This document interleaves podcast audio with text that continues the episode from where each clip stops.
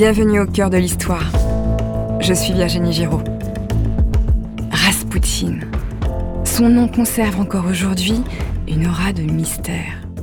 Ce guérisseur était très proche des derniers tsars de Russie, les Romanov. Il a notamment pris soin du fils de Nicolas II, le tsarevitch Alexis, qui souffrait d'hémophilie. La confiance de la famille impériale lui a valu la haine des ambitieux de la cour qui ont fini par l'assassiner.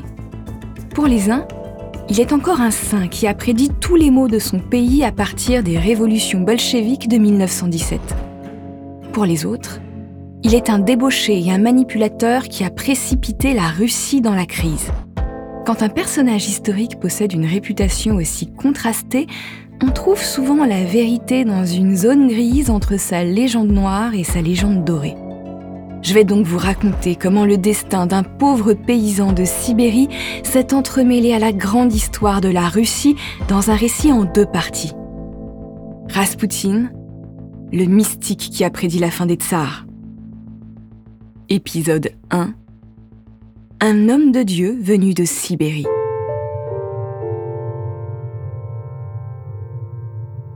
Nous sommes à Saint-Pétersbourg, la capitale de la Russie impériale en 1905. Le tsar Nicolas II a enfin rencontré le guérisseur dont toute la ville lui rebat les oreilles. Grigory Raspoutine. Comme tout le monde, le tsar est subjugué par cet homme au regard perçant.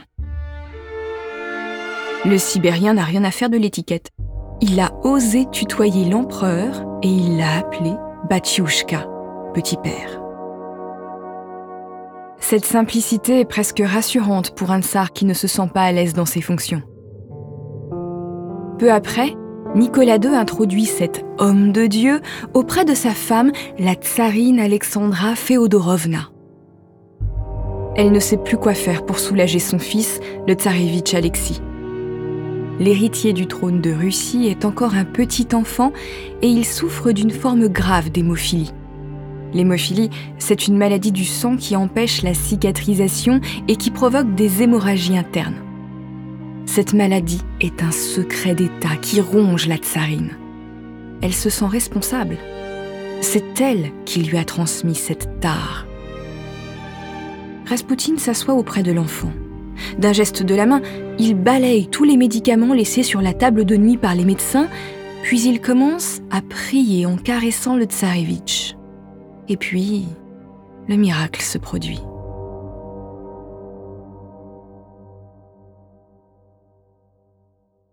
Grigory Raspoutine voit le jour entre la fin des années 1860 et le début des années 1870 à Pokrovskoye, un petit village de Sibérie situé à 2500 km de Saint-Pétersbourg.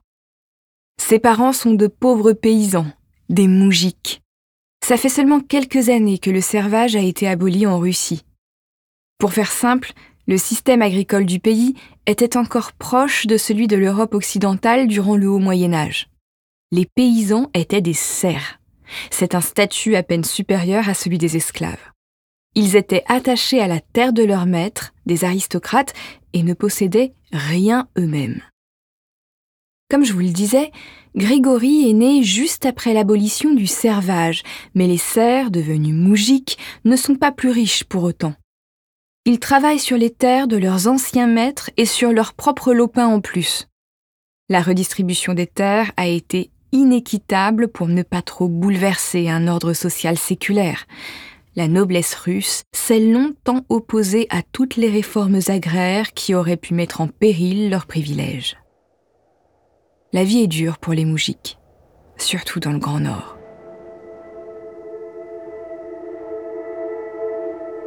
Alors que Grigory a environ 8 ans, un hiver, il joue au bord d'une rivière glacée. Il est insouciant comme tous les enfants.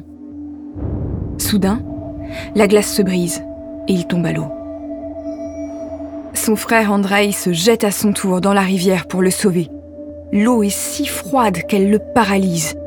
Il coule et meurt noyé. Grégory, lui, est parvenu à remonter sur la berge. L'eau ne l'a pas tué, mais il contracte une grave pneumonie dans les jours qui suivent le drame. la fièvre le fait délirer. Il est sûr de voir apparaître une belle dame qui veille sur lui, là, juste à côté de son lit.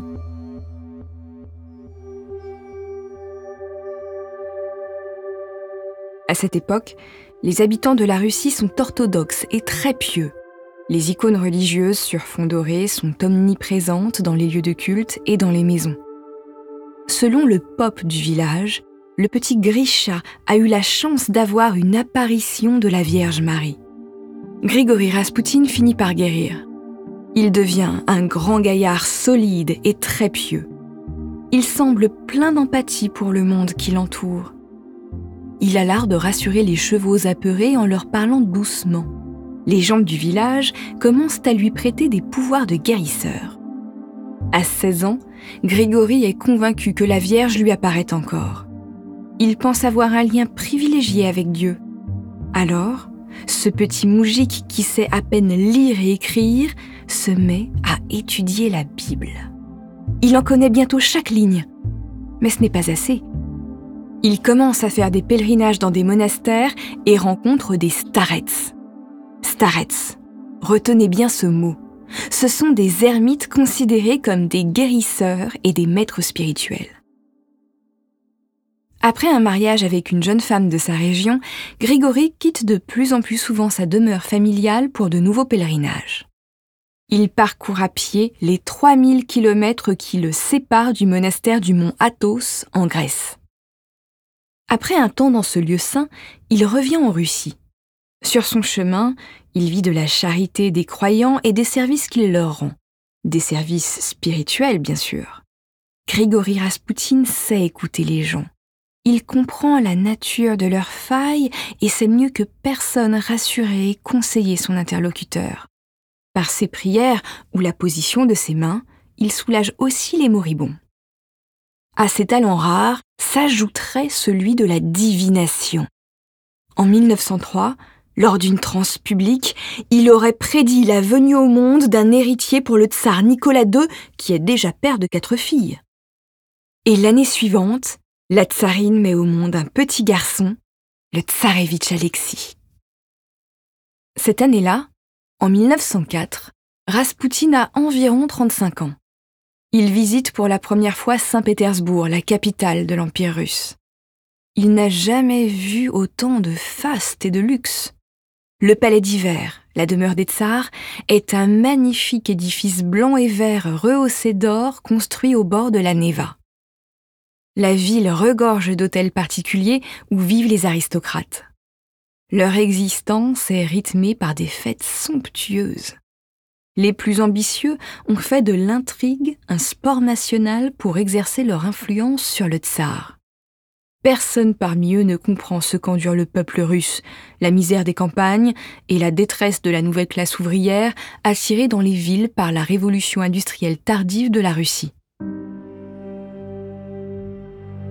Comme il est considéré comme un guérisseur par nombre de dames de la haute société, Rasputin est introduit dans le grand monde.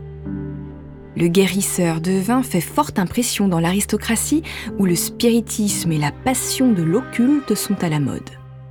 Quand Rasputin entre dans une pièce, tout le monde s'arrête pour le regarder. Le Sibérien est vêtu de vêtements modestes et sombres. Il est grand, robuste et très charismatique. Il a des cheveux bruns et longs plaqués sur le crâne séparés par une raie médiane. Sa barbe très fournie arrive au milieu de sa poitrine et surtout, il y a ses yeux clairs et pénétrants qui semblent traverser la personne qu'il regarde. Il existe de nombreuses photos de Rasputin et je suis moi-même intriguée par la puissance de son regard. Il est si intense qu'on a l'impression qu'il vous scrute. Je vous invite vraiment à rechercher des photos de lui sur Internet si vous ne l'avez jamais fait. C'est saisissant. Rasputin prend goût à la vie mondaine. Mais il a souvent besoin de se ressourcer en rentrant en Sibérie auprès de sa femme et de ses enfants. Pendant que Rasputin fait un séjour chez lui dans le Grand Nord, laissez-moi vous présenter le tsar Nicolas II. À 37 ans, L'empereur issu de la lignée des Romanov est grand, mince, avec une barbe châtain bien taillée et des yeux clairs. Il est arrivé au pouvoir à 26 ans après la mort de son père Alexandre III en 1894. Il a été élevé à la dure. Il savait qu'il dirigerait la Grande Russie un jour. Mais il n'est pas fait pour ça, et il le sait. À peine au pouvoir, il écrit qu'il ignore comment gouverner et qu'il ne sait même pas comment s'adresser à un ministre. Il sait seulement qu'il est un monarque de droit divin. Dieu a voulu qu'il soit à cette place et les choses ne peuvent pas être différentes. Alors, il fait ce qu'il peut et continue la politique de son père entre conservatisme et modernisation économique du pays. Nicolas II est un homme au caractère doux et indécis. Ce sont des défauts pour un homme qui jouit du statut politique d'autocrate. Nicolas II n'est bien qu'avec sa famille, en privé. S'il pouvait, il mènerait une vie bourgeoise, loin des responsabilités de son rang. Il est très amoureux de sa femme, la princesse allemande Alix de Hesse-Darmstadt. La jolie blonde s'est convertie à la religion orthodoxe et a pris le nom d'Alexandra Féodorovna en devenant russe. Cette femme fragile psychologiquement n'est pas plus à l'aise à la cour que son mari. Elle déteste la compagnie des courtisans russes qu'elle trouve dissolus. Et puis, elle a longtemps souffert de n'avoir eu que des filles, les grandes duchesses Olga, Tatiana, Maria et Anastasia. Son rôle d'impératrice est de donner des héritiers à la couronne. Elle y parvient enfin en 1904 quand, après dix ans de mariage, elle accouche du petit Alexis. Mais elle a transmis une maladie génétique à son garçon. Il est hémophile. Cette pathologie est un secret d'État, un secret lourd à porter pour une femme qui a désespérément besoin de soutien psychologique. Alors que l'année 1905 commence, nous avons donc un couple fragile au pouvoir face à un monde en crise. Le tsar et la tsarine vivent la majeure partie du temps dans un palais hors de la capitale. C'est leur cocon néoclassique nommé Tsarkoï Selo. Ils ne comprennent rien aux mutations économiques et sociales qui agitent la Russie. Pour eux, le pays est peuplé de bons moujiks pleins de déférence à leur égard. Ils ne voient pas surgir les premiers soviets, des comités de prolétaires qui vont bientôt devenir des contre-pouvoirs. Les manifestations du dimanche 22 janvier 1905 sont un choc pour eux. 200 000 ouvriers des usines alentours sont en grève. Ces ouvriers manifestent pour de meilleures conditions de travail, la fin de la censure, la meilleure répartition des terres agricoles et la libération de leurs leaders politiques emprisonnés. Ce dimanche, entre 50 000 et 100 000 d'entre eux se rendent sur l'esplanade devant le palais d'hiver pour faire part de leur doléance au tsar. La manifestation est pacifique. Il y a des femmes et des enfants. Mais Nicolas II interprète sans doute mal la situation. Il faut dire qu'il n'est pas au palais d'hiver mais à Tsarkoï Selo. Il ne voit donc pas ce qui se passe.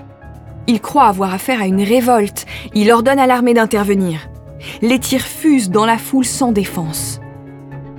Les chiffres ne sont pas fiables, mais on dénombre entre 100 et 2000 morts parmi les manifestants et des centaines de blessés.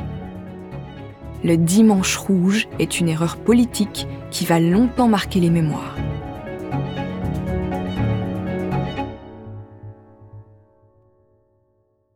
Grigory Raspoutine revient à Saint-Pétersbourg peu après ce drame. C'est dans ce contexte troublé qu'il est introduit auprès du tsar. Nicolas II est impressionné par ce moujik qu'on lui présente comme un homme de Dieu et un guérisseur. Peut-être qu'il le voit comme un lien entre lui et le peuple. Peu après, Raspoutine est admis dans l'intimité de la famille impériale. Il devient vite le confident de la tsarine qui lui écrit des lettres de dévotion. Elle l'appelle son maître et lui explique combien elle est apaisée quand il est auprès de lui. Mais surtout, Raspoutine soulage les douleurs d'Alexis. Dès que le tsarevitch fait une chute ou subit le moindre choc, il fait des hémorragies internes qui sont aussi douloureuses que dangereuses. La première fois que Raspoutine est admis au chevet de l'enfant, il prie pour lui. Et surtout, il jette les remèdes prescrits par les médecins. Les historiens pensent que le starets a empêché le tsarevitch de prendre de l'aspirine. Or, l'aspirine est aussi un anticoagulant. Ça fluidifie le sang. C'est un véritable poison pour un hémophile. C'est sans doute ainsi que Raspoutine réduit les douleurs de l'enfant. Alexandra Féodorovna est sous le charme. Elle vient de trouver en Raspoutine la personne capable d'apaiser ses angoisses. Elle l'installe dans un bel appartement de Saint-Pétersbourg pour le garder auprès d'elle. Raspoutine est sans doute grisé par cette ascension sociale inattendue. Il ne sait pas que la faveur de la famille impériale lui vaut déjà de nombreux ennemis.